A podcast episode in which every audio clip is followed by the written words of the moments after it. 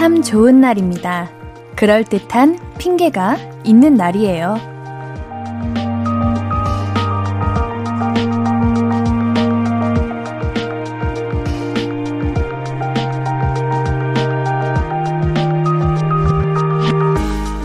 내일이면 새해가 시작되니까 새 마음으로 다시 시작할 수 있잖아요. 그런 좋은 핑계가 있는데 조급할 필요 없잖아요. 오늘도 여유 있게 함께해요. 볼륨을 높여요. 안녕하세요. 신예은입니다. 12월 31일 금요일 신예은의 볼륨을 높여요. 펜타곤의 그해, 그달, 그날로 시작했습니다. 올해는 마지막 날이 금요일이라서 더 좋은 것 같아요. 일단, 음, 내일로 미룰 수 있고, 내일 뭐가 잘 안 되면 월요일로 또 미룰 수 있잖아요. 그렇다고 또 그냥 뭐든 다 미루고 살자는 이야기는 아니고요. 그러니까 너무 긴장하거나 조급해하거나 조바심 낼 필요는 없다는 거죠. 여유 있게 한 해를 마감할 수 있으면 좋겠어요. 그 여유에 저도 좀 껴주시면 더 좋겠고요. 아시겠죠? 신예은의 볼륨을 높여요. 함께하는 방법은요. 문자샵 8910, 단문 50원, 장문 100원 들고요. 인터넷 콩과 마이케이는 무료로 참여하실 수 있습니다. 우리 홈페이지도 활짝 늘 열려 있어요. 그러면은 광고 듣고 와서 이야기 나눠볼게요. I could be red, or I could be yellow, I could be blue, or I could be purple, I could be green or pink or black or white, I could be every color you like.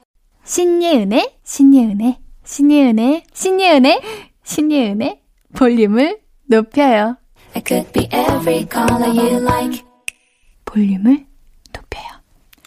매일 저녁 8시 신예은의 볼륨을 높여요. 함께 하시는 방법 한 번 더 말씀드릴게요. 문자 샵 8910 단문 50원 장문 100원이고요. 인터넷 콩과 마이케이는 무료로 참여하실 수 있습니다. 우리 사연과 신청곡 남겨주세요. 사연 그럼 읽어볼까요? 1685님, 올해 가장 기억에 남는 건 친구들 생일 다 챙겨준 거예요. 뭐 줄지 열심히 고민하고 고른 선물을 주고 친구들이 좋아하던 모습이 생생하게 다 기억나요. 내년엔 옌디 생일도 챙길게요. 정말요? 옌디가 갖고 싶은 거는요, 우리 1685님의 축하 사연이에요. 옌디는 생일 얼마 안 남았는데 1월 18일이거든요. 그때 꼭 사연 남겨주세요. 1685, 1685, 1685, 1685. 네, 옌디가 숫자를 좀 잘 기억해가지고 한번 이렇게 기억에 남으려고 생각해 봤어요. 그러면 옌디도 우리 1685님께서 친구분들께 선물했을 때 그 친구분들께서 지어주신 표정 있잖아요. 또 보실 수 있으실 거예요. 왜냐하면 옌디는 기분이 좋으니까요. 다음 사연 읽겠습니다. 1024님, 올해 제비가 가게 어닝에 집을 짓고 새끼를 낳고 갔는데 그 후로 매출이 조금씩 오르는 느낌이에요. 새해부터는 손님들 바글바글해서, 아, 바글바글해서 대박 났으면 좋겠어요. 오, 어떻게 어닝에 제비가 집을 지을 수가 있지?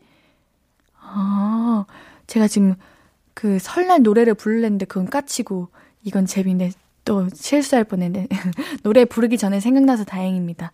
제비, 제비가 여기가 딱 안전하다고 생각했나 봐요. 어, 제비 몰러 나간다? 이 노래는 좀 모릅니다. 저는 까치 까치 설날은 이거 생각하고 부르려다가 아 까치랑 제비랑 다른 건데 하고 부르기 전에 생각나서 그 제비 노래는 잘 모르겠습니다. 아시는 분들 계신가요? 어, 옌디가 내년부터는 좀 알고 올게요. 모르는 게 참 많은 것 같아요. 박우희님, 안녕하세요. 저 기분이 너무너무 좋습니다. 왜 좋으실까요? 이유가 저 팀장 승진했어요. 그동안 세 번인가 네 번 떨어져서 아예 기대도 안 하고 있었거든요. 박 팀장 된 거 축하해주세요. 아우, 박 팀장님, 안녕하세요. 이제 2022년부터는 아주 매일매일 팀장님, 팀장님, 팀장님, 이렇게 불러주시는 분들이 많아지시겠네요. 오, 축하드립니다. 얼마나, 얼마나 바라고 원하셨을까요? 여러분들도 이제 많은 분들께서, 아, 나는 언제, 이제, 언제, 언제 승진하나 이렇게 하시는데, 여러분, 여유있게 생각합시다. 우리 오프닝 멘트처럼, 오늘은 여유 부려도 되는 날이지 않습니까? 여유있게 생각하면 그 행복이, 행운이 나에게 올 거예요. 박 팀장님, 적게 일하고 많이 버세요. 뿜! 우리 노래 한 곡 듣고 와서 이야기 조금 더 나눌게요. John K의 In Case You Miss Me 준비했습니다. KBS 쿨 FM 신예은의 볼륨을 높여요. 보내주신 사연들 만나봐야죠. K122374829님, 49살의 늦은 나이에 미용사 자격증 도전합니다. 지금까지 6번이나 떨어졌는데 새해에는 꼭 합격해서 새 아이들과 남편 앞에 포기하지 않고 끝까지 꿈을 이룬 모습을 보여주고 싶어요. 옌디 머리도 제가 해드릴게요. 맡겨보세요. 어, 49이신 게 늦은 나이인가요? 요즘은 늦은 나이라는 그 나이의 숫자가 바뀐 것 같아요. 우리 49이시면은 한참 도전할 때 아니신가요? 그쵸? 저는 그렇게 생각합니다. 너무 조급해하지 마시고요.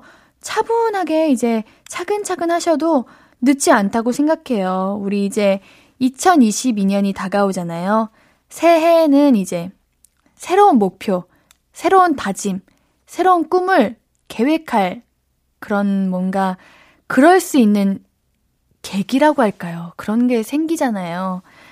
올해가 아닌 내년, 곧 다가올 새해 꼭 합격하시길 옌디가 응원하겠습니다. 꼭 붙으셔서 우리 볼륨에 찾아와 주세요. 저희 볼륨에 많은 분들께서 옌디 저 시험 봐요. 저 어, 이제 오디션 봐요. 뭐 면접 준비해요. 이렇게 하시는 분들이 많으셨는데 그러고서 며칠 뒤에 항상 합격했어요. 이렇게 글 올려주시는 분들이 굉장히 많으셨어요. 우리 4829님도 꼭 그렇게 기쁜 사연 보내주시면 옌디가 정말 축하해 드릴게요. 화이팅입니다. 엄재현님, 점심 메뉴 카레였는데 집에 오니 엄마가 또 카레 해주셨어요. 좋겠다. 옌디가 지난번에 말한 적이 한 번 있는데 옌디는 카레를 정말 좋아해서 어 일주일 내내 카레만 먹을 수 있는데 오늘이 카레데이 카레 기념일 이셨나 봅니다. 그거 아시죠? 카레 드시고 양치 바로 하셔야 된다요. 안 그러면은 이제 카레가 치아에 물들어요. 그러면 골치 아프니까요. 뭐 물들어도 괜찮지만 그래도 안 물드는 게 더 좋지 않습니까? 우리 오늘 이틀이 아닌 이제 점심, 저녁으로 카레를 드셨으니까 치카치카 하셔야 됩니다. 그래야 이제 하얀 치아를 만들 수 있어요. 그래도 맛있겠네요. 카레는 질리지 않는 것 같은데. 우리 재현님은 카레 안 좋아하시나? 아니야. 그러기에는 점심에 카레를 드셨잖아요. 아우, 저녁에도 맛있게 드세요. 카레가 얼마나 맛있게요. 아니면, 카레에 토핑이라고 할까요?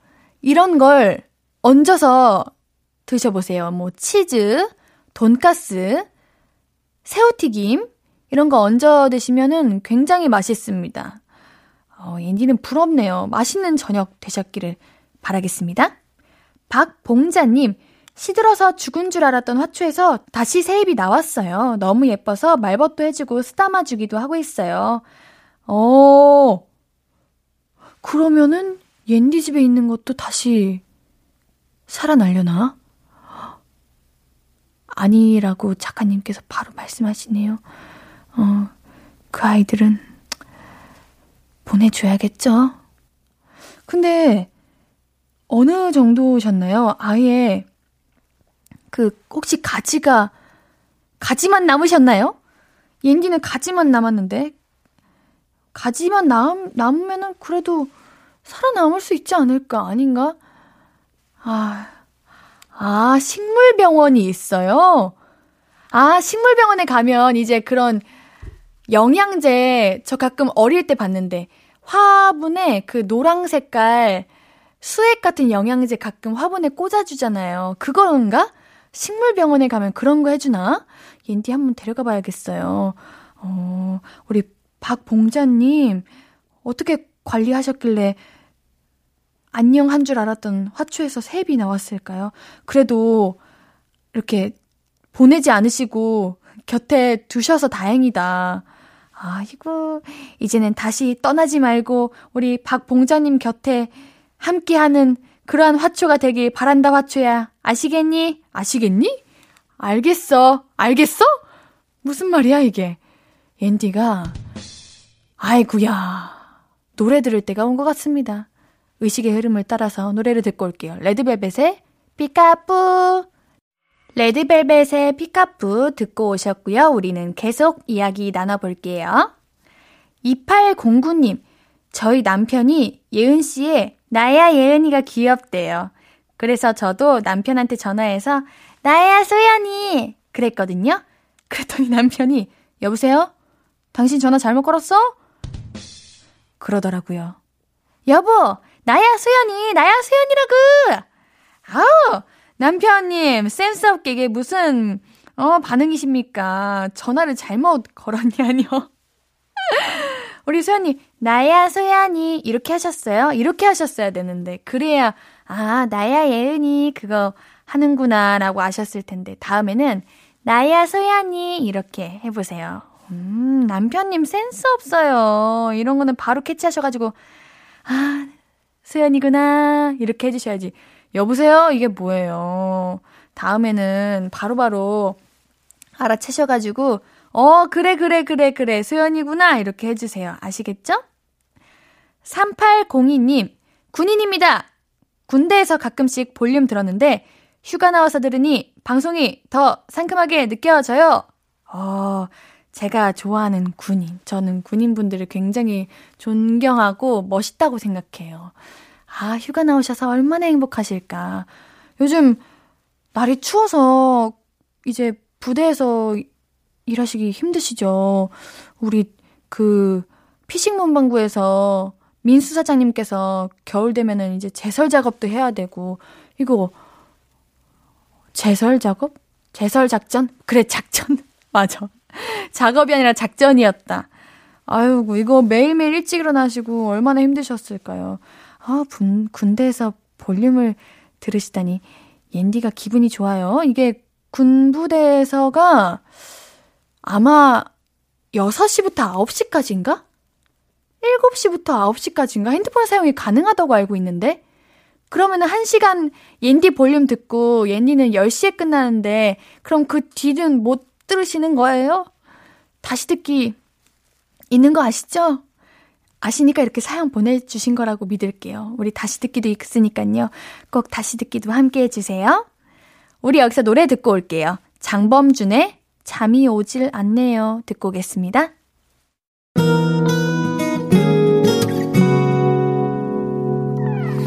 오늘 유난히 더 예쁜데 하루 종일 너만 생각하다.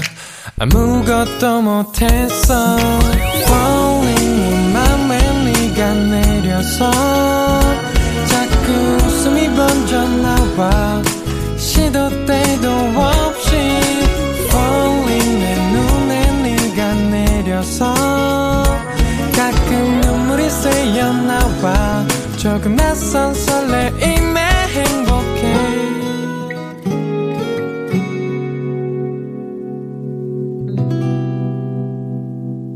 신예은의 볼륨을 높여요.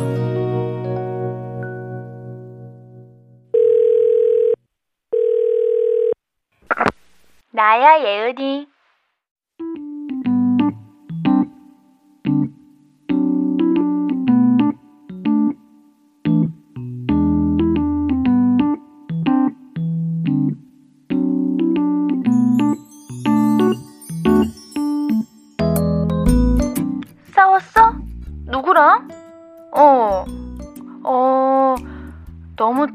짜증나서 하소연을 했어.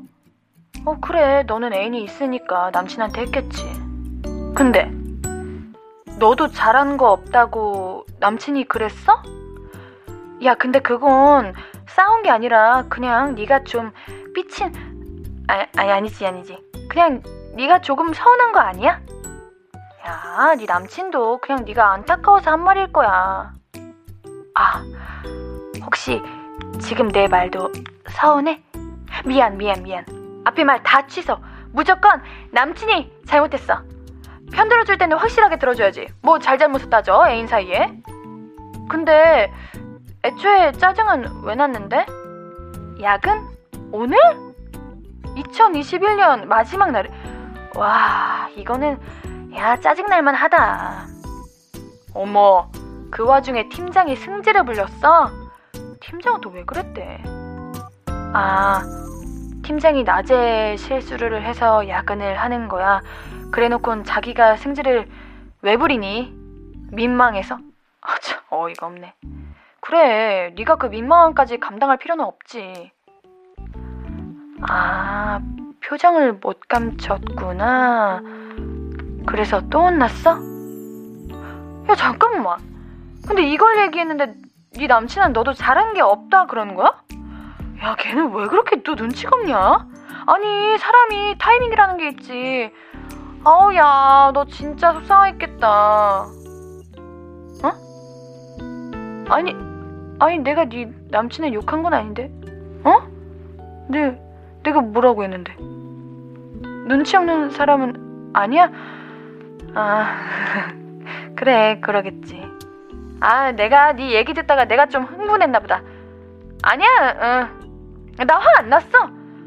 그냥 나는 네가 오늘 같은 날 야근하고 그래서 좀 예민했구나 싶다. 많이 속상하지? 음, 그래. 얼른 하고 가. 어, 어, Happy New Year. 응. 나야 예은이에 이어서 듣고 오신 곡은 민수의 민수는 혼란스럽다였습니다. 아, 예은이, 옌디도 혼란스럽네요. 이거 뭐예요, 나야 예은이? 그래서 편을 들어달라는 거야, 말라는 거야. 혹시 오늘도 야근러들 있으신가요? 여러분들, 여러분들 너무 고생하십니다. 여러분들이 이 나라를, 이 세상에 이제 역군이십니다. 여러분 덕분에 이 세계가 돌아가고 있는 거예요. 아시죠, 여러분? 너무 속상해 하지 말고요. 저랑 같이 일해요. 9547님, 옌디, 저 혼자 당직 서고 있어요. 젊은 사람들은 모두 칼퇴하고, 전 약속도 없고요. 회사 지키고 있습니다. 제 나이는 비밀. 왜 비밀이에요? 궁금하다. 비밀이라고 하시니까. 나이가 뭐예요? 어떻게 되세요?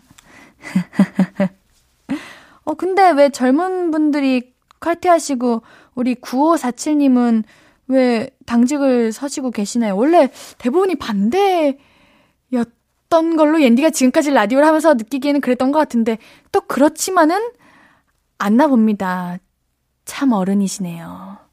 아, 존경합니다. 아마 우리 9547님의 회사 이제 젊은 분들은 아, 우리 같이 일한, 일하시는 그 9547님이 대박이야. 진짜 너무 좋으셔. 이렇게 항상 생각하고 있을 거예요. 어, 나이는 왜 비밀이실까요? 궁금하네요. 그래도 이제 연말인데 힘드시겠다. 그래도 옌디가 있잖아요? 우리 야근하시는 분들? 아, 방금 전에도 말씀드렸지만 여러분들 덕분에 정말 세상이 돌아가고 있는 거 아닙니까? 여러분들이 계시니까 이제 업무가 빠르게 빠르게 흘러갈 수 있는 거예요. 지금 옌디 나야 예은이 말하고 있는 것 같아. 뭐랄까 도움이 하나도 안 되는 느, 느낌? 어, 혹시 그 그렇다면 죄송합니다. 옌디도 일하고 있어요. 우리 같이 일해요. 지금 이 시간은 원래 8시부터 10시가 가장 이제 머리가 잘 돌아가는 시간이라고 얘기하고 싶은데 그러기엔 옌디가 말을 잘 못하고 있네. 아, 정말이냐고 작가님께서 여쭤보시는데, 정말일 거예요. 넘어갈게요. 한홍성님, 야근하며 볼륨 듣고 있는데 많은 위로를 받고 있습니다. 옌디 고맙습니다. 어우, 제가 감사합니다. 제가 지금, 아, 나 지금 뭐 하고 있지? 내가 위로가 잘 되고 있나? 라고 순간, 아, 혼란스러울 뻔 했는데, 옌디의 볼륨을 통해서 위로가 되신다니 옌디가 참으로 기쁘옵니다. 노래 듣고 오겠습니다. 10cm의 콘서트 듣고 오겠습니다. 문자 샵 8910 단문 50원, 장문 100원, 무료인 인터넷 콩과 마이케이로 이야기 많이 나눠 주세요. 같이 듣고 싶은 노래도 말씀해 주시고요. 강나영 님, 옌디 연말이에요. 옌디도 힘들고 우울한 날 있었을 텐데 늘 밝게 라디오하고 방송하는 거 쉬운 일 아니었을 텐데 토닥토닥 해주고 싶어요. 옌디 지금까지 잘했고 앞으로도 잘해낼 거예요. 그냥 이모 같은 마음으로 하트라고 보내주셨습니다. 어, 뭐예요. 근데 옌디는 정말 거짓말 하나도 안 보태고 정말 단 한 번도 라디오 하러 오는 길, 라디오 끝나고 돌아가는 길이 힘들고 우울했던 적은 없었던 것 같아요. 뭐 우울하고 힘들다가도 라디오 오면 우리 볼륨 가족들이랑 함께 할 수 있어서 그런지 그냥 힘들다는 생각을 한 번도 안 해봤던 것 같아요. 나영이 뭐 앤디 토닥 아니 아니 아니 아니 나영이 언니 토닥토닥 해줘서 고마워요. 사랑해요. I love you. 이거 진짜로 제가 내는 소리예요. 이거 많은 분들이 효과음으로 알고 계시더라고요. 이거 제가 내고 있는 거예요. 쪽쪽쪽쪽쪽쪽. 감사합니다. 우리, 아이고, 이제 어쩌다 보니 옌디가 2년 동안 볼륨을 하고 있는 거예요. 2021년에도 볼륨을 했고, 2022년에도 볼륨을 하고 있으니까 2년 볼륨을 하고 있는 건데, 그러니까 11월부터요. 네, 하고 있는 건데, 내년에는 더 잘해야죠. 당장 내일인데, 옌디야 잘할 수 있겠니? 네, 잘할 수 있을 겁니다. 여러분들이 계시니까요. 이렇게 나영 언니처럼 옌디를 응원해주시는 분들이 있으니까요. 또 옌디를 놀려주시는 분들이 있으니까요. 옌디를 사랑해주시는 분들이 있으니까요. 옌디는 정말 잘할 수 있습니다. 4956님, 옌디, 올해가 얼마 안 남았는데 선물로 노래 한 소절 불러주시면 안 될까요? 올해 제일 잘한 일, 너를 만난 건, 너를 만난 건, 너를 만난 건. 이 노래가 갑자기 생각났어요. 지난번에도 우리 그리님께 일요일의 남자 그리님께 불러드렸던 것 같은데 이거 여러분들께 불러드리고 싶었습니다. 아우 옌디가 언제 이렇게 또 노래를 부를지 모르니까 몇 곡을 생각해 놔야겠네요. 어 이렇게 한 소절 불러줄 수 있을까요? 이게 초대석 이제 게스트분만 해당되는 게 아니라 옌디에게도 해당될 수도 있다는 거를 옌디가 놓고 있었습니다. 이제는 잘 붙잡고 항상 생각하고 있을게요. 그렇다고 안 시키시면 안 돼요. 저는 노래 부르고 싶으니까요. 아시겠죠? 자주 시켜주세요. 준비, 준비하고 있을 테니까요. 아시겠죠? 그럼 노래 한 곡 준비했는데요. 이거는 제가 부르는 건 아니고요. 여러분들께 들려드리고 싶어가지고요. 김세정님의 스카이라인. 우리 0093님의 신청곡이에요. 듣고 올게요.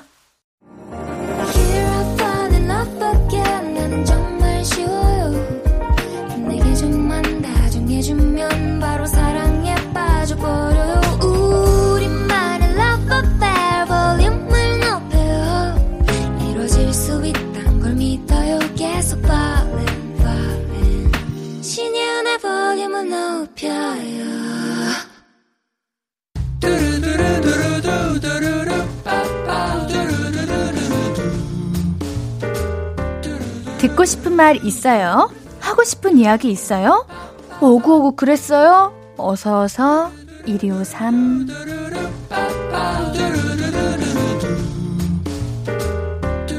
해피 유희열님 언제 한번 회사 부장님이 주말에 등산 가자고 하셔서 거절 못하고 같이 갔는데 그 후 주말마다 등산을 가자고 불러내세요. 이러다 국내에 있는 산이란 산은 다 가볼 것 같아요. 살려주세요. 아우, 저는 집순이라서 그런지 이제 내가 원치 않은 그런 활동적인 걸 할 때 그렇게 귀찮고 가기 싫은데 우리 해피 유이열님 얼마나 주말 내내? 아이고, 이거 얼마나 힘들까요? 그래도 제가 등산 다녀오시면은 뜨끈한 국물이 그렇게 좋거든요. 해피 유이열님께는 따끈한 순댓국 보내드릴게요. 1225님, 간만에 주방 정리했어요. 정리하다가 바닥이 지저분하길래 마법의 블록으로 닦았는데 헉 바닥 윤기가 싹 사라졌어요. 닦은 자리만 티가 나요. 잘해보려고 힘내서 한 건데 슬퍼요. 오 바닥 윤기가 사라져요? 왜? 이거 신기한 거네요. 아 코팅이 벗겨지신 거구나. 아 이거 이럴 줄 몰랐을 텐데. 아 이거 순간 당황스러울 때가 있죠. 저도 알콜 이제 그 티슈로 한번 쓱 닦았는데 코팅이 벗겨지더라고요. 이거 조심해야 될 것 같아요. 1225님께는 선물로 24K 치약 보내드릴게요. 3207님, 옌디, 저 라식 수술했어요. 하루 이틀 정도는 TV도 휴대폰도 보면 안 된다는 얘기를 들어서 마음의 준비를 했는데 그래도 하루 종일 누워 있으려니 힘들어요. 눈물이 흐르기도 하고 어구어구 위로해 주세요. 눈물이 흐르시는 게 라식 수술 때문이신 건가요? 아니면 너무 누워 있기만 하니까 힘드셔서 눈물이 나시는 걸까요? 안 돼요. 어우, 답답할만 하죠. 제가 3207님께 블루투스 스피커 보내드릴게요. 이거 받으시고 이제 얼른 회복하셔서 잘 사용하세요. 듣고 싶은 이야기 있으면 언제든 1253 5959 해드리고 선물도 드립니다. 사연 소개된 분들은 볼륨을 높여요 홈페이지 들러주세요. 노래 들으면서 1, 2부는 여기서 마무리하고요.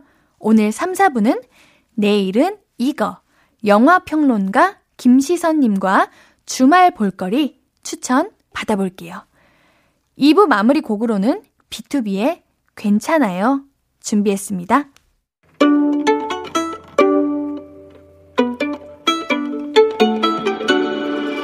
하루 종일 기다린 너에게 들려줄 거야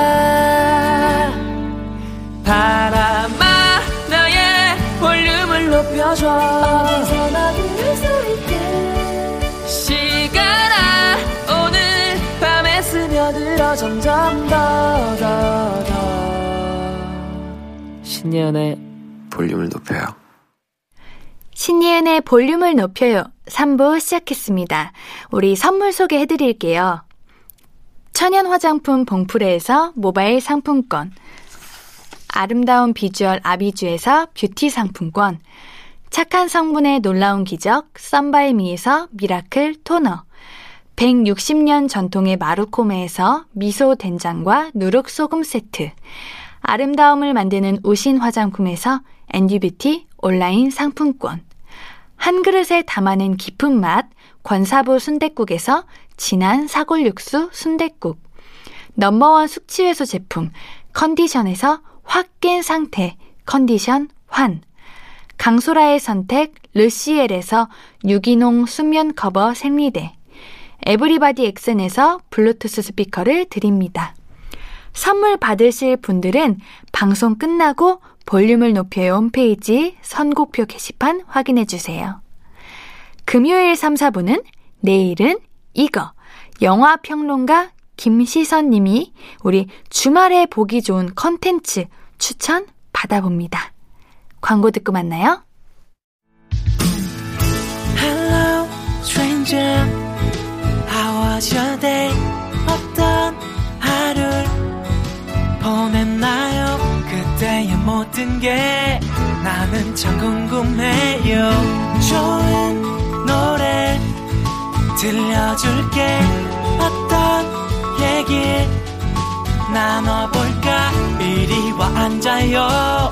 볼륨을 높여봐요. 적은 하루의 끝. 그냥 편하게 볼륨업.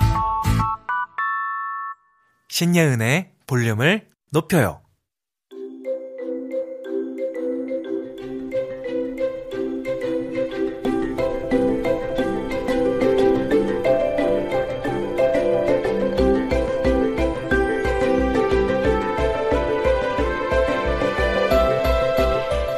해가 끝나고 새로운 날들이 시작되지만 날짜란 그저 숫자가 바뀌는 것일 뿐 나에겐 그저 그런 날들 중 하나다.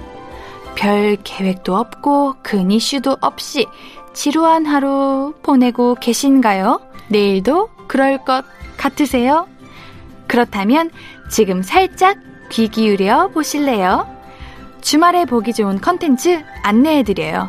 영화평론가 김시선이 추천해드립니다. 내일은 이거. 시선님, 안녕하세요. 네, 안녕하세요. 네, 한 주 동안 잘 지내셨나요? 네, 그럼요. 잘 지냈습니다. 오늘이 벌써 올해 마지막 날이에요. 와, 12월 31일입니다. 말도 안 돼. 그러니까. 어, 막상 마지막이라니까. 네. 어 실감이 안 나요. 아, 그러니까요. 또 뭐 이렇게 또 한 살 먹어가는 거죠. 그러게요. 내일이면은 저도 25살인가요? 저는 큰일이네요. 왜 큰일이세요?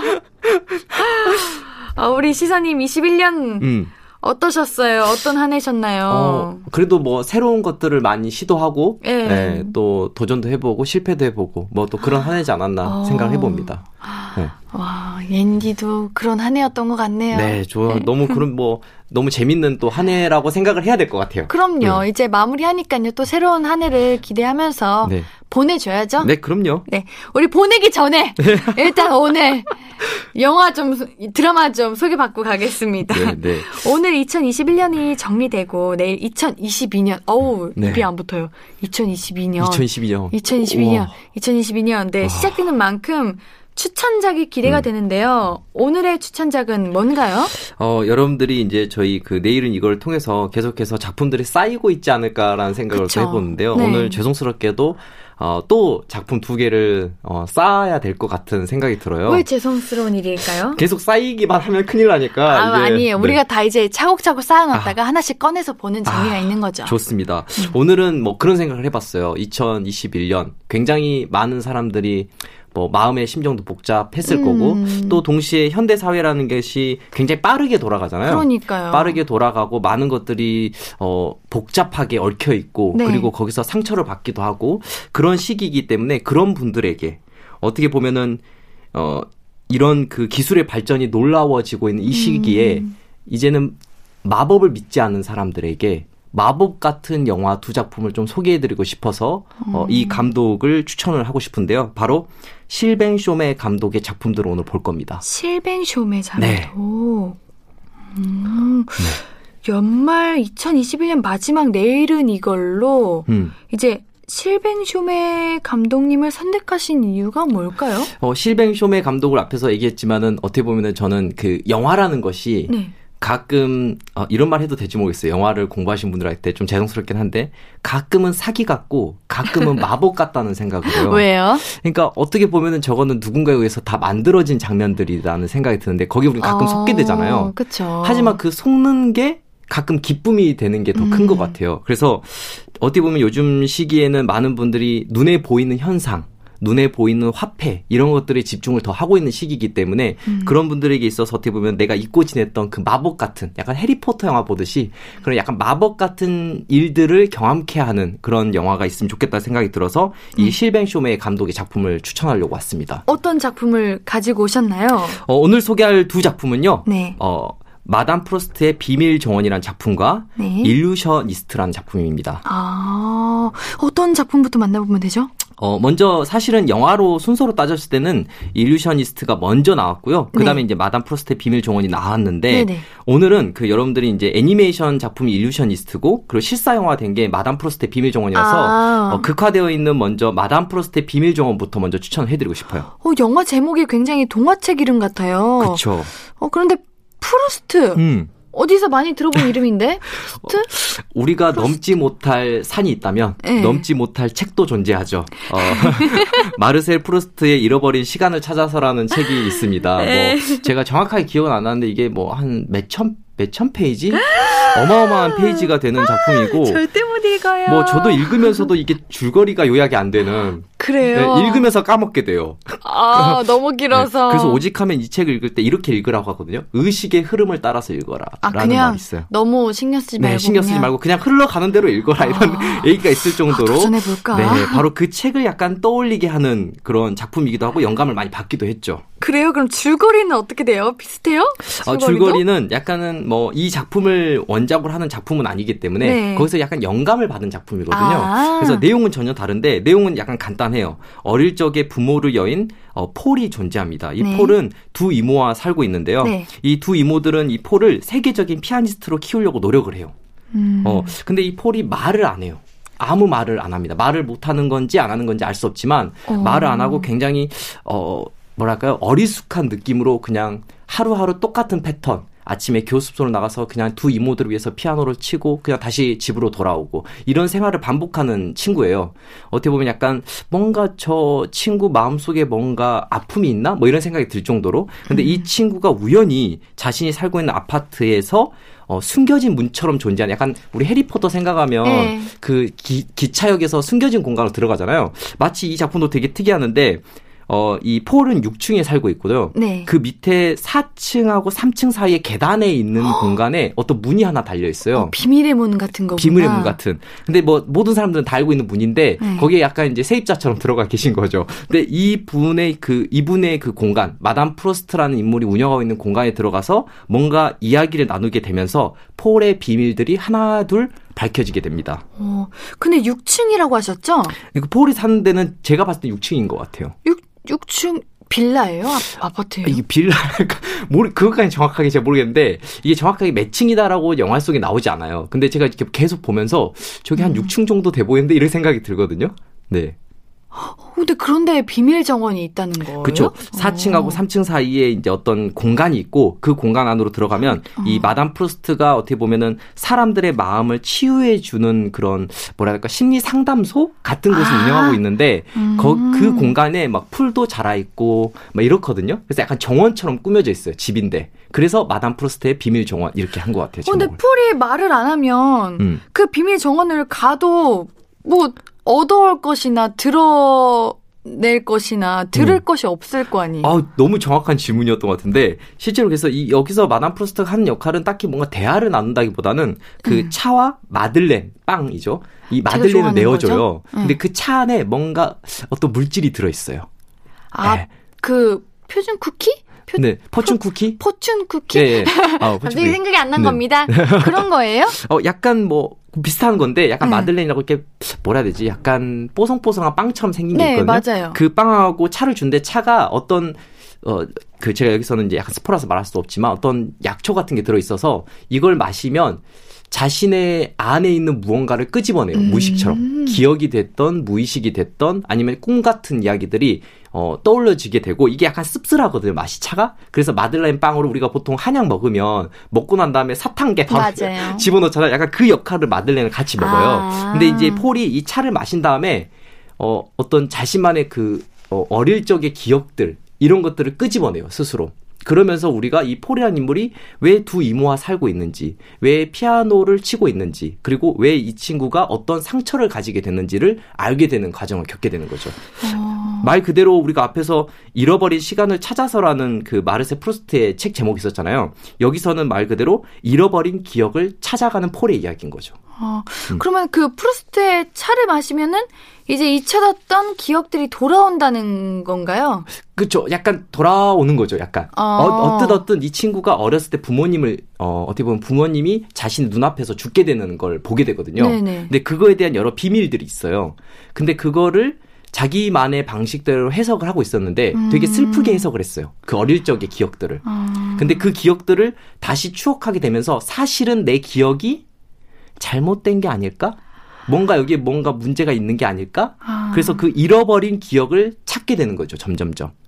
어, 그러면은 마담 프루스트가 굉장히 능력자이신 거네요. 어, 그럼요. 폴의, 엄청난 능력자죠. 어, 마음을 다 끄집어낼 수 있는 뭐, 뭐 하시는 분이신 거예요? 그러니까 뭐 차를 만드시니까 어, 뭐, 뭐, 되게 응, 어, 뭐 마법사인가? 마법사 같기도 하고 뭐 식물을 잘 기르시는 분이기도 하고 어. 저는 약간 이분 보면 그런 생각이 들더라고요. 요즘 최근에 금쪽 같은 내 새끼라는 프로그램이 있는데 네, 거기서. 그 오은영 박사님이 어떻게 보면은 아이를 치료하는 게 아니라 어른을 치료하고 계시잖아요. 그쵸. 근데 그 어른을 치료할 때 어렸을 때 부모님은 어떠셨어요? 음. 이렇게 물어볼 때가 가끔, 가끔. 있더라고요. 마치 그게 폴한테 묻는 질문하고 비슷해요. 어. 어, 약간 폴한테 폴의 어린 기억은 어땠을까? 왜 그런 어린 기억 때문에 이렇게 됐을까를 추적해가는 과정인 거잖아요. 그래서 저는 약간 마담 프로스트를 볼 때마다 오은영 박사님이 약간 생각나더라고요. 그럼 너무 찾아가고 싶을 것 같은데. 음. 아, 진짜 그렇죠. 아니, 우리 시선님이 만약에 폴이었다. 찾아가실 건가요? 우리 충격적인 과거가 있으시, 있으신가 없으신가 모르겠지만, 만약에 있으시다면? 어, 없으시다면? 누구에게나 어릴 때 상처가 되는 부분들은 있었을 그쵸, 것 같아요. 그리고 그 그럼요. 상처가 되는 부분이 나도 모르는 사이에 무의식적으로 어. 내 행동과 그리고 성격에 반영이 됐었을 가능성이 있거든요. 그래서 맞아요. 저도 뭐 당장 제 마음에 치료를 해야 될 정도는 아니라고 생각하지만 기회가 있다면 궁금해서. 네, 궁금해서 어. 치료를 받아보고 아 그때 내가 이런 어릴 적의 기억들로 인해서 내가 이런 습관을 가지고 있구나라는 음. 것만 자각을 해도 굉장히 치료가 될 것 같은 느낌이 있네요. 오, 어, 앤디님도 어떠신가요, 앤디님? 옌디님도 궁금하네. 옌디가 네. 성격이 이제 살아면서 굉장히 자주 바뀌었다고 저는 생각하거든요. 오, 그래가지고 왜 그렇게 됐을까? 궁금하네요. 근데 이거를 사람이 살아가면서 기억이 왜곡되기도 하고 맞아요. 또 사라지기도 하고 음. 내가 생각했던 거에 과장되고 뭐 이렇게 많이 변화되잖아요. 네. 그걸 확실하게 알려줄 것 같네요. 우리 프루스트님, 마담 프루스트가. 네, 어디 계신지 모르겠어요. 저 아. 그러니까요. 찾아가고 싶은데. 어, 저희 집은 없는 것 같기도 한데 네. 문들을 찾아봐야 되나? 네, 그렇죠. 모르겠습니다. 여러분들의 집 어느 공간에 마담 프로스트의 비밀 정원이 숨겨져 있을지도 모르죠. 에이, 우리 그럼 노래 한 곡 듣고 와서 이야기 계속 나눠볼게요. 아이유의 너랑 나 듣고 올게요. 매주 금요일 내일의 주말을 위해 내일은 이거 영화평론가 김시선 씨가 추천해 주시는 컨텐츠들 만나봐요. 오늘은 2021년을 마감하고 2022년 어우 불편하네요. 2022년을 시작하면서 보면 좋을 실뱅 쇼메 감독의 작품들 만나봅니다. 마담 프루스트의 정원 에 대해서 이야기 나누고 있는데요. 이 영화에 인용된 마르셀 프루스트의 잃어버린 시간을 찾아서의 한 대목. 기억은 일종의 실험실과 유사하다. 아무렇게나 내민 손에 어떤 때는 진정제가, 때론 독약이 잡히기도 한다. 이게 이 영화를 관통하는 이야기란 평을 봤어요, 제가. 네, 이게 실제로 영화의 그, 어, 영화가 시작하기 전에 처음에 나오는 문구이기도 해요. 아, 이게요? 네, 네. 아, 왜 그런 말이 있잖아요. 과거는 미화된다. 음. 기억은 조작된다. 우리 이 영화의 주인공 폴은 어떤 기억에 갇혀 있는 거예요? 말을 안 할 정도면은 엄청난 상처에 빠져 있는 것 같은데. 맞아요. 그, 뭐, 물론 이 말을 그대로 인용한다면 실제로 그 기억이라는 건 위안이 되기도 하고 상처가 되기도 하는 것 음, 같아요. 그렇죠. 근데 여기서 폴은 분명히 상처가 됐던 기억인 것 같아요. 왜냐하면 어, 말을 안 하잖아요, 폴이. 음. 근데 이 말을 안 한다는 건 결국에 무언가에 있어서 자기 자신을 방어하는 기제일 가능성이 예, 되게 높거든요. 막고 있는 거죠. 막고 있는 거죠. 그래서 그것이 무엇일까를 이제 어떻게 보면 우리가 이 영화를 통해서 알아가는 과정이기도 하고 그가 이제 어떻게 보면은 부모를 부모를 잃은 그 순간에 말을 잃었을 가능성이 되게 높기 때문에 맞아요. 이 친구는 어떻게 보면 약간 아이 같은 느낌도 있거든요. 음. 되게 행동들이 어리숙하고 어 굉장히 그 어설픈 몸짓들을 몸짓들을 하면서 이렇게 돌아다녀요. 그래서 약간 아이 같다는 생각을 많이 해보는데 어쩌면 폴은 그 시간이 그 순간에 멈춘 게 아닐까라는 생각도 가끔 해요. 아니면 이모들이 음. 그렇게 만든 건 아닌가. 맞아요. 이모들도 어떻게 보면은 사실은 그런 것 같아요. 이, 그, 우리가, 이런, 제가 뭐 가정학 박사는 아닌데, 저도 막 이렇게 많이 주워 듣다 보니까, 네. 그런 거 있잖아요. 그러니까 뭔가 부모나 가족들은 선의로 사랑을 주잖아요. 근데 받는 당사자는 그게 선의가 아닐 가능성이 되- 굉장히 음. 있더라고요. 빈번하게. 음. 약간 어떻게 보면 폴도 그런 것 같아요. 이 이모들은 사실 되게 보면은 인상들이 좋게 보이진 않아요. 실제 연기했던 그 배우들의 표정들이. 그런데 어 이모들은 분명히 이 폴을 지키기 위해서 어떻게 보면 기억을 왜곡시킨 거거든요. 음, 음. 이 아이, 어린 아이가 상처받지 않기 위해서. 하지만 성장 과정에서 그 어떻게 보면 상처가 될 거라고 생각했던 기억이 사실은 이 친구에게 더 안 좋은 영향을 준 거죠. 독약처럼. 아. 그래서 어떻게 보면 마르셀 프루스트의 그 잃어버린 시간을 찾아서란 한 대목의 이야기가 그대로 적용이 되는 거예요. 음. 어, 약간 약이라고 생각했지만 폴에겐. 독약이었던 거죠. 음. 아, 사실 저는 이제 연기하는 입장으로서 대사가 없이 음. 표정과 이 몸짓으로만 표현해야 된다는 게 굉장히 어렵다고 생각하거든요. 네. 우리 폴 역할을 맡은 배우님에 대해서는 음. 어떻게 생각하세요? 어, 귀욤 고익스가 연기를 했는데 네. 실제로 정말 연기를 잘했어요. 어. 사실 제가 그 우리가 보통 이제 대사를 하지 않는 영화의 시절, 무성 영화 시절이 있었죠. 네. 흑백 영화이자 무성 영화 시절이 있었는데 그때 대표적인 게 찰리 채플린이라든가 버스터 키튼 같은 영화 감독들이 있었는데 그 감독들은 몸짓, 슬랩스틱을 하는 몸짓이라든가 얼굴의 눈빛, 표정 음. 이런 것들을 통해서 굉장히 표현을 잘했잖아요. 근데 그게 한동안은 아무래도 유지가 안 됐죠. 왜냐하면 영화에는 그 외에도 다르게 표현할 수 있는 요소들이 굉장히 많이 생겼거든요. 네. 목소리, 소리, 그리고 음악, 그리고 그 외에 많은 미장생들 이런 것들을 통해서 많이 설명할 수가 있게 됐어요. 근데 이 영화에서는 말을 하지 않아야 되는 역할이고 그러다 보니까 기용고 X가 어떻게 표정 연기를 많이 하냐면 이 눈으로 연기를 많이 해요. 음. 굉장히 눈이 큰 배우거든요. 어우, 어려운 건데. 네, 아, 아. 그쵸, 어려운 거잖아요. 그러니까 음. 이 눈을 크게 뜨고 뜬 상태에서 멈추기도 해요. 오. 네. 이게 차를 여기서 마신다고 하잖아요. 차를 마시면은 이 사람이 무의식의 세계로 딱 들어가는데 그때 어떻게 표현되냐면 뭔가 환상적인 CG를 쓰는 게 아니라 그냥 이 인물이 눈을 크게 뜬 상태에서 멈춰요. 아, 이 영화 봐야겠다. 네. 어, 직접 봐야 알것 네. 같네요. 약간 그 순간에 귀욤 고익스가 그 보이는 그 눈동자와 그리고 그 표정, 멈춰있는 표정, 거기서 오는 그 슬픔이 있어요. 음. 그 음. 보통 우리가 무표정이라고 하잖아요. 음. 저는 그 무표정에서 오는 그 슬픔을 연기를 잘하는 배우들을 되게 잘한, 진짜 어, 대단하다고 생각하거든요. 저도 대단하다고 생각합니다. 아, 그쵸. 근데 귀욤 고익스가 아마 또 그런 연기를 되게 잘했고, 이 영화에서는 그게 폴의 인물을 되게 잘 드러낸 작품이었기 때문에 여러분들의 앤디님도 그만큼 말씀하셨지만, 네. 꼭 이 작품을 보셔서 이 인물의 연기를 어떻게 했는지도 한번 보시면 좋을 것 같다는 생각이 드네요. 어, 이미 너무 많은 이 영화의 관전 포인트들과 매력을 뿜어주셨는데, 그러면 우리 한 줄 평 안 들어볼 순 없죠? 무조건 들어봐야죠. 한 줄평 기대해봐도 될까요? 아, 네, 한 줄평. 한 줄평. 아, 정말 고민을 많이 했어요. 저도 이 영화를 그 오래 전에 한 6, 7년 전인가요? 네. 그 전주에서 전주의 한 대학교에서 상영을 해서 그때 봤던 기억이 나는데 네. 보고 나서 그 의자에 가만히 앉아 있었습니다. 마치 내가 치료가 된 느낌이라고 해야 될까요? 음. 그만큼 되게 치료제 같은 영화고요. 그래서 이렇게 한 줄평을 하고 싶네요. 위안과 상처를 기억하며 인간은 성장한다고 이 영화는 말한다. 음. 사실 이 영화에서는 폴이 말을 하지 않죠. 근데 그 이제 영화를 보시면은 그에 대한 부분들을 이해하게 되실 거고 결국 이 영화는 우리에게 이런 말을 하고 있는 것 같아요. 이 영화 보고 SNS에 올려야겠다. 아 정말 한줄 좋습니다. 평 올려야지. 그리고 영화가 되게 아름다워요. 어, 그럴 것 같아요. 네. 뭔가 정원 이 느낌이 아주 푸르르합니다. 네, 그럴 것 같네요. 네. 그러면 우리는 실뱅 쇼메 감독의 또 다른 작품 만나봐야죠. 3부 여기서 마무리하고 4부에서 또 이야기 나눌게요.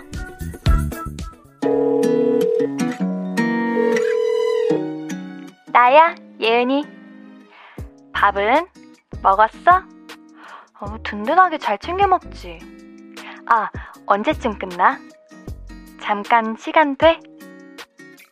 어, 오늘도 거기서 만나. 할 얘기 있으니까 듣지 말고. 이따가 또 전화할게.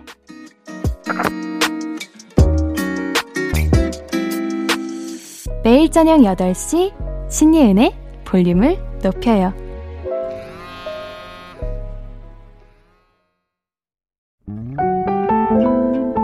앞으로도 네가 없는 낮에 길거리에 피어난 꽃만 봐도 설레이겠지 지금의 난 네가 있는 밤에 그나큰 기쁨이 시간을 아주 천천히 가게 하나 봐 언제나 이제야 어제보다 더 커진 나를 알고서 너에게 말을 해 신예은의 볼륨을 높여요. 신예은의 볼륨을 높여요. 김시선 영화평론가가 매주 볼만한 컨텐츠를 추천해드립니다. 금요일 코너, 내일은 이거. 오늘은 실뱅쇼메 감독의 작품들과 함께 합니다. 3부에는 우리 마담 프루스트의 비밀정원 이야기 나눴는데요. 이번엔 어떤 작품 소개해 주실 건가요? 아, 마담 프루스트의 비밀정원을 보셨으면 아마도 감동을 받으셨을 거라고 아, 예. 저는 믿어 의심치 네. 않고요. 그걸 보고 난 다음에 아, 안 되겠어. 나는 또 하나 봐야겠어. 더 보고 싶어. 이런 걸 더 보고 싶어. 오. 그러면 실뱅 쇼메 감독의 마담 프루스트의 비밀 정원이 왜 이런 영화인지를 이해하게끔 돕게 되는 그 전작에 해당되는 일루셔니스트를 보시면 됩니다. 아, 연결선인 건가요? 어, 연결선이라기보다는 이 마담 프로스트의 비밀 정원이 가지고 있는 그 뭐랄까 묘한 분위기가 있거든요. 아, 맹- 비슷한 예, 느낌이구나. 약간 정제되어 있고 인물들의 동작이 많지 않고 대사가 없고 음. 이런 듯한 느낌들이 어디서 왔는지를 일루셔니스트라는 작품을 보게 되면 이해되실 뿐만 아니라 더 매력을 느끼실 수 있을 거예요. 왜냐하면 음. 실뱅 쇼메 감독은 사실은 어, 이런 극화된 그 어, 실사 작품을 찍는 감독은 아니고요. 원래는 애니메이션 감독이거든요. 그래서 이 분이 어, 굉장히 감독으로서 인정을 받았던 것은 베빌의 새 쌍둥이라던가 아니면은 어, 일루셔니스트 같은 애니메이션 작품 을 인정을 받았어요. 그래서 이 작품도 같이 보시면 좋겠다는 생각이 듭니다. 일루셔니스트면은 마법사인가요? 아니면 마법사가 주인공인 건가요? 그죠 뭐 마술사죠 어떻게 보면 지금으로 생각을 어. 해보면 약간 마술을 하는 그 직업을 가진 네. 한 인간의 이야기죠. 음, 그렇군요. 네. 애니메이션 하면은 이제 슈퍼히어로가 나오거나 아니면은 원래 완전 이 세상에 없는 환상적인 세계가 막 이렇게 나오거나 음. 네. 이렇게 막 선악 구도가 명확하거나 막 그러잖아요. 네 맞아요 맞아요. 근데 이 작품은 그런 느낌이 있나요? 아니면은 없나요? 얘가 해리포터 같은 걸 생각을 약간 하셨을 것 같은데. 해리포터. 네. 네. 근데 그건 아니고 한마디로 해서 이 작품의 내용을 이러, 이렇게 생각하시면 될 것 같은데 어 마술을 하면서 어, 자신이 살 수 있는 무대들을 찾아다니면서 돈을 버는 마술사가 있어요. 네. 어, 이 마술사가 우연히 마법을 믿는 소녀 앨리스를 만나게 되면서 벌어지는 이야기입니다. 음. 그러니까 세상에는 이 세상에 당연히 마법은 없죠. 네. 그냥 어떤 기교를 통해서 마술을 부리는 마술사만 존재한다고 생각하고 이들이 공연하고 돈을 버는 거잖아요. 근데 이들 중에 이 어떤 한 주인공이 돌아다니다가 이 실제로 자기가 하는 마술을 진짜 마법이라고 믿는 소녀를 만나게 된 거죠. 아, 그게 앨리스인 거고요. 그렇죠. 그러면서 벌어지는 이야기를 다루고 있습니다. 어, 앨리스가 어떤 아이길래 이게 이야기가 흘러갈까요? 앨리스는 약간 그렇게 생각하면 될 것 같아요. 약간 순수하지만 현실을 잘 모르는 소녀. 어, 어. 어. 그러니까 약간 마법, 그러니까 시- 실제로 이제 여기서 마술사는 굉장히 궁핍해요. 자신의 상황이 좋지 않고 네. 마술을 열심히 공연을 뛰어다녀야 자기를 자기 밥벌이를 할 수 있는 그런 사람이거든요. 네. 굉장히 나이도 있고. 근데 이 사람이 우연히 이제 어떤 이 소녀 앨리스에게 어떤 마술을 보여줬는데 이를테면 이런 거죠. 갑자기 구두가 나타나게 한다던가 옷이 나타나게 한다던가 이런 마술을 보였는데 그걸 철석같이 믿는 거예요. 음. 그러고 나니까 이제 이 마수, 이 마법을 진짜처럼 계속 만들어야 되잖아요. 이 사람 입장에서는. 그래서 더 많은 일들을 하게 되는 거죠. 왜냐하면 그 비싼 것들을 사야 되니까. 아, 근데 제가 이거 보다가 잘못 본 건가? 아니, 대사가 아예 없어요? 맞아요. 대사가 없어요. 거의 그 약간의 그 뭐랄까요? 약간 어 의성어 같은 뭐 음 뭐 이런 뭐 이런 거 나오는데 네. 시- 이제 우리가 생각하는 대사는 없어. 아, 그래요? 네. 아니, 아까 마담 프루스트의 비밀 정원에서도 주인공이 말을 안 하잖아요. 맞아요. 우리 실뱅 쇼메 감독이 대사 없이 하는 걸 좋아하시나? 예, 대체적으로 거의 그 실뱅 쇼메 감독의 영화들은 그 시각적인의 아름다움, 시각적인 것의 아름다움과 메시지를 주는 감독이지 아. 대사를 통해서 정보를 전달하는 감독은 아니에요. 아, 이제 눈으로 표현하고 네. 감정을 그렇죠. 얼굴로 만들어낼 수 네. 있는 어 캐스팅 되기 어렵겠다 이거. 그리, 근데 이제 뭐 다들 어 그러면 대사 안 나오면 어렵겠다 이렇게 생각하실 수 있는데 굉장히 여- 영화가 앞에서 마담 프로스트 비밀 정원도 소개했지만 일루셔니스트도 듣고 보면 어 되게 동화 같잖아요. 음. 어 되게 궁핍하게 사는 한 마술사가 자신의 마법을 믿는 한 소녀를 만나게 되면서 그걸 어떻게든 믿게 만들려고 열심히 일을 하는 동화 같은 이야기. 그래서 약간 동화 같기 때문에 그렇게 내용 자체가 어렵지 않아요. 그래서 몰입하기 좋고요. 대사가 없긴 한데 그 부분은 약간 예전에 그 프랑스의 자크 다티라는 감독 있어요. 자크 타티. 네. 이 감독의 작품들이 굉장히 유명한데 그 감독의 영화 속 세상이 어떻게 보면은 그 대사가 없어요. 그래서 아. 그런 것들에 굉장히 영향을 받은 감독이라고 생각하시면 되고 쉽게 쉽게 여러분들 접근하실 수는 있습니다. 어 이거 굉장히 저는 영화 자체가 음. 몽환적이고 환상적인 느낌이 그 아까 마담 프루스트의 비밀 정원에서도 느꼈고 이번 이번에 일루셔니스트에서도 느꼈는데 네.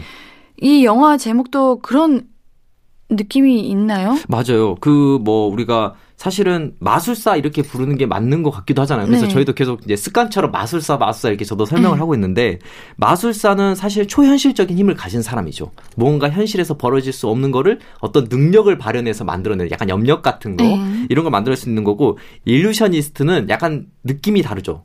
일루셔니스트는 착각, 환상 이런 것들을 만들어내는 사람들이에요.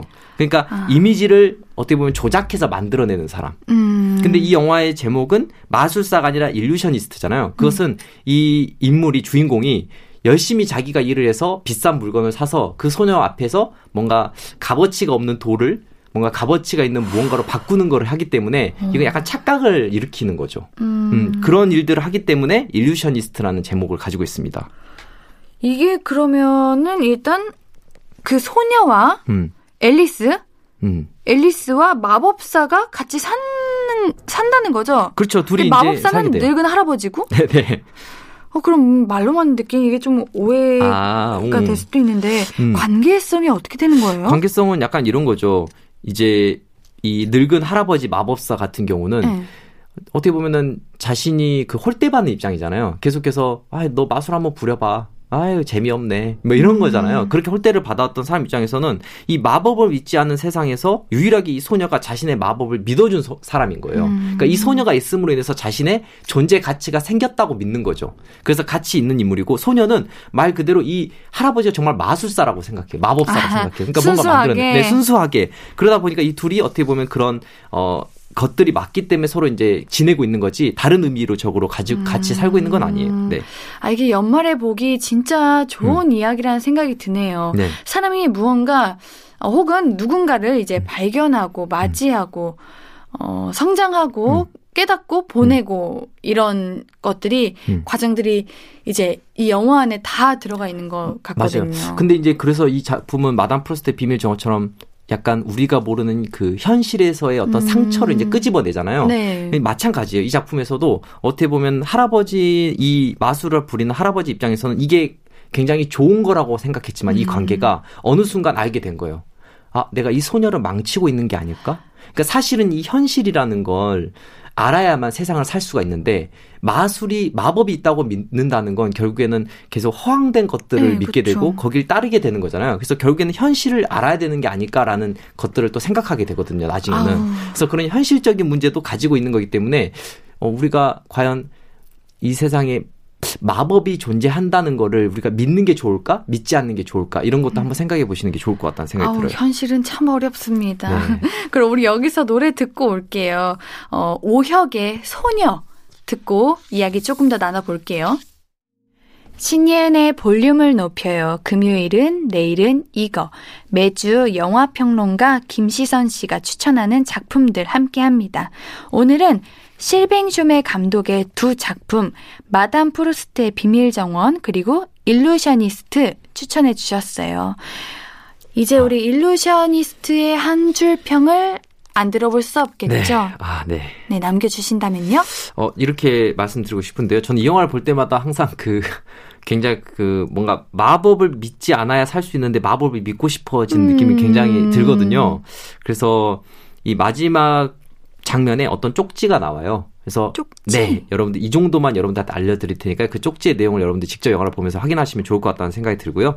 한줄 평을 이렇게 남기고 싶습니다. 지금 이 시대에 마법이 없다고 믿는 당신에게 실뱅 쇼메가 남긴 쪽지. 어, 아니, 음. 저는 영화도 영화인데, 실뱅쇼베 어, 감독에게 조금 빠져버린 것 같아요. 완전히 빠지게 되실 거예요. 네, 우리 시선님에게 실뱅쇼메는 어떤 감독이신가요? 살아있는 일루셔니스트죠.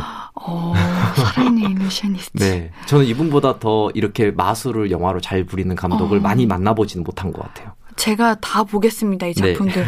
홀린 듯 영화를 추천받았네요. 네, 좋습니다.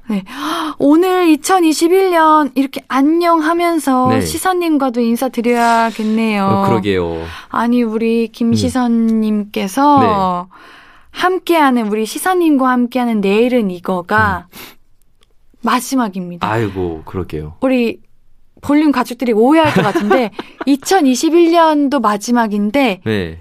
시선님과도 마지막이에요 아, 오늘이. 그러게요. 아유 두달 어, 짧은 시간이었지만 음. 저의 첫 시작과 이제 함께 해주셔서 이제 두 달 동안 함께 해주셨는데 음. 어우 정말 감사했습니다. 네, 저도 앤디님의 첫 포문을 음. 여는 그 순간에 짧지만 또 행복했던 두 달이 아니었나 그러니까 생각이었다는 시간이 들고요. 저는 뭐 영화가 있는 곳에서 또 여러분들을 만나게 될 겁니다. 오, 감동적인 네. 말이네요. 네. 어디든 계신다는 거잖아요. 그리고 뭐 앤디님도 영화에 계실 테니까요. 아유. 네, 그때 또 영화 속에서 뵙도록 네, 하죠. 네. 감사합니다. 항상 추천해주신 작품들 볼 때마다 우리 시선님이 떠오를 것 같아요. 네. 우리 나중에 서로 잘 되고 여건이 맞으면 우리 또 만나는 네. 걸로. 그럼요. 네. 우리 볼륨 가족들에게 마지막 인사 해주세요. 그래서 마지막인데. 네. 어, 그 영화라는 것이 어떻게 보면은 굉장히 오락 영화 같기도 하지만 음. 가끔 어떤 영화를 통해서 우리 인생이 바뀔 때도 있는 것 같아요. 그쵸? 저도 영화를 통해서 인생이 바뀐 사람이고요. 그래서 여러분들도 음. 어, 작지만 소중한 영화들을 통해서 여러분의 마음을 더 강화시키고 어, 내년 2022년은 더 행복한 한 해가 되시길 바라겠습니다. 아, 감사합니다. 언제나 우리 볼륨 가족들과 함께 해주세요. 네. 네, 감사했습니다. 우리 안녕히 가시고요. 새해 복도 많이 받으세요. 네, 안녕 계세요. 네, 우리 시선님 보내드리면서 우리는 노래 한 곡 듣고 와요. 성시경, 권진아의 잊지 말기로 해 듣고 올게요. 아무것도 아닌 누가 내게 말해주면 좋겠어. 울고 싶을 땐 울어버리고 웃고 싶지 않음 웃지 말라고. 밤하늘에서 날 보며 빛나는 내 얘기를 다 아는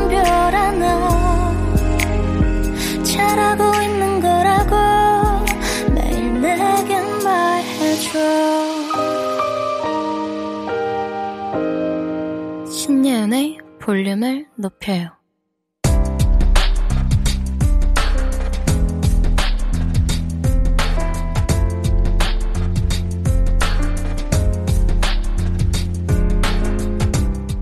나에게 쓰는 편지. 내일도 안녕.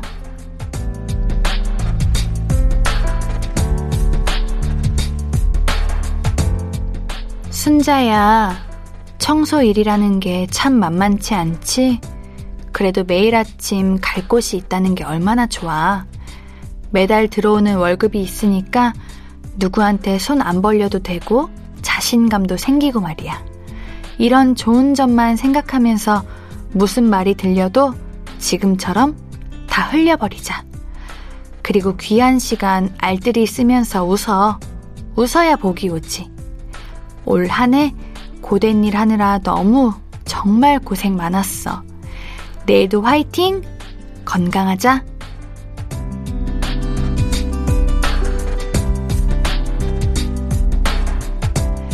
내일도 안녕 이순자님의 사연이었습니다. 정말 감사드립니다.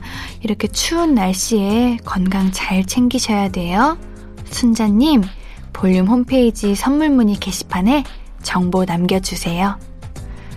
오늘 끝곡은 브라운 아이드 소울의 오래도록 고맙도록입니다. 신예은의 볼륨을 높여요. 오늘도 함께 해주셔서 고맙고요. 우리 볼륨 가족들, 내일도 보고 싶을 거예요.